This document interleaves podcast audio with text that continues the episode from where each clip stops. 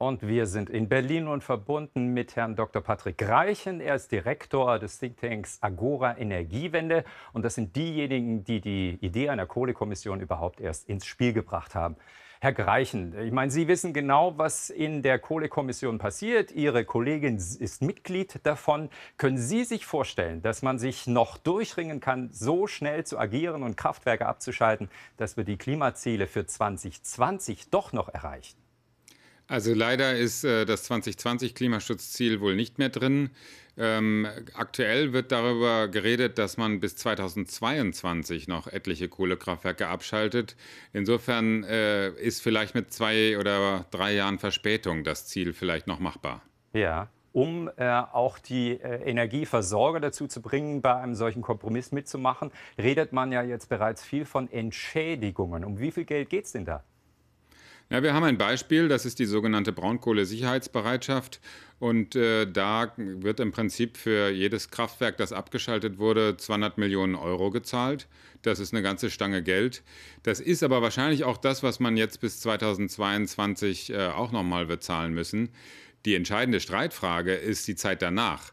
Die Kohlekraftwerkbetreiber äh, wollen jetzt auch Geld für die Kraftwerke, die danach stillgelegt werden. Und ist das gerechtfertigt Ihrer Meinung nach? Ich meine, die meisten Kraftwerke sind ja über 40 Jahre alt, die sind ja längst abgeschrieben. Müssen wir da wirklich nochmal Steuergelder aufbringen?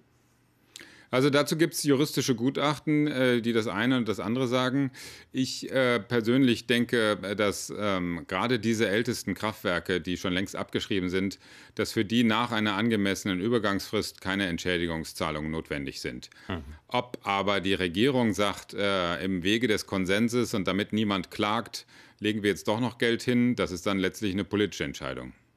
Mal angenommen, die Umweltschützer setzen sich durch und bis 2022 werden tatsächlich 16 Gigawatt vom Netz genommen. Gehen denn dann in Deutschland die Lichter aus oder müssen wir dann halt den Kohlestrom aus Polen oder Tschechien einkaufen? Also bei 16 Gigawatt, das wäre natürlich schon eine ganz schöne Menge. Da müsste man viele Kraftwerke noch zusätzlich in der Reserve halten.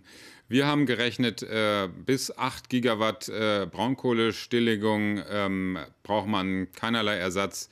So viel haben wir noch an Überkapazitäten im deutschen Stromsystem. Jetzt erklären Sie uns doch einfach noch mal ganz kurz, warum wir in Deutschland eigentlich so vorpreschen sollten beim Klimaschutz. Ich meine, wir sind insgesamt äh, für zweieinhalb Prozent der weltweiten Emissionen zuständig. Kann da das Abschalten von Kohlekraftwerken in Deutschland so viel für den internationalen Klimaschutz bewirken?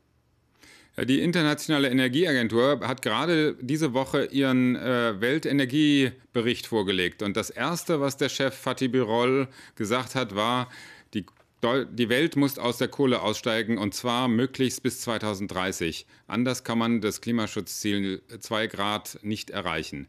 Und wir sehen viele Länder, die das tun. Viele in Europa, die Briten, die Finnen, die Italiener, alle haben solche Beschlüsse. Und äh, jetzt liegt es eben auch an Deutschland, da mitzumachen.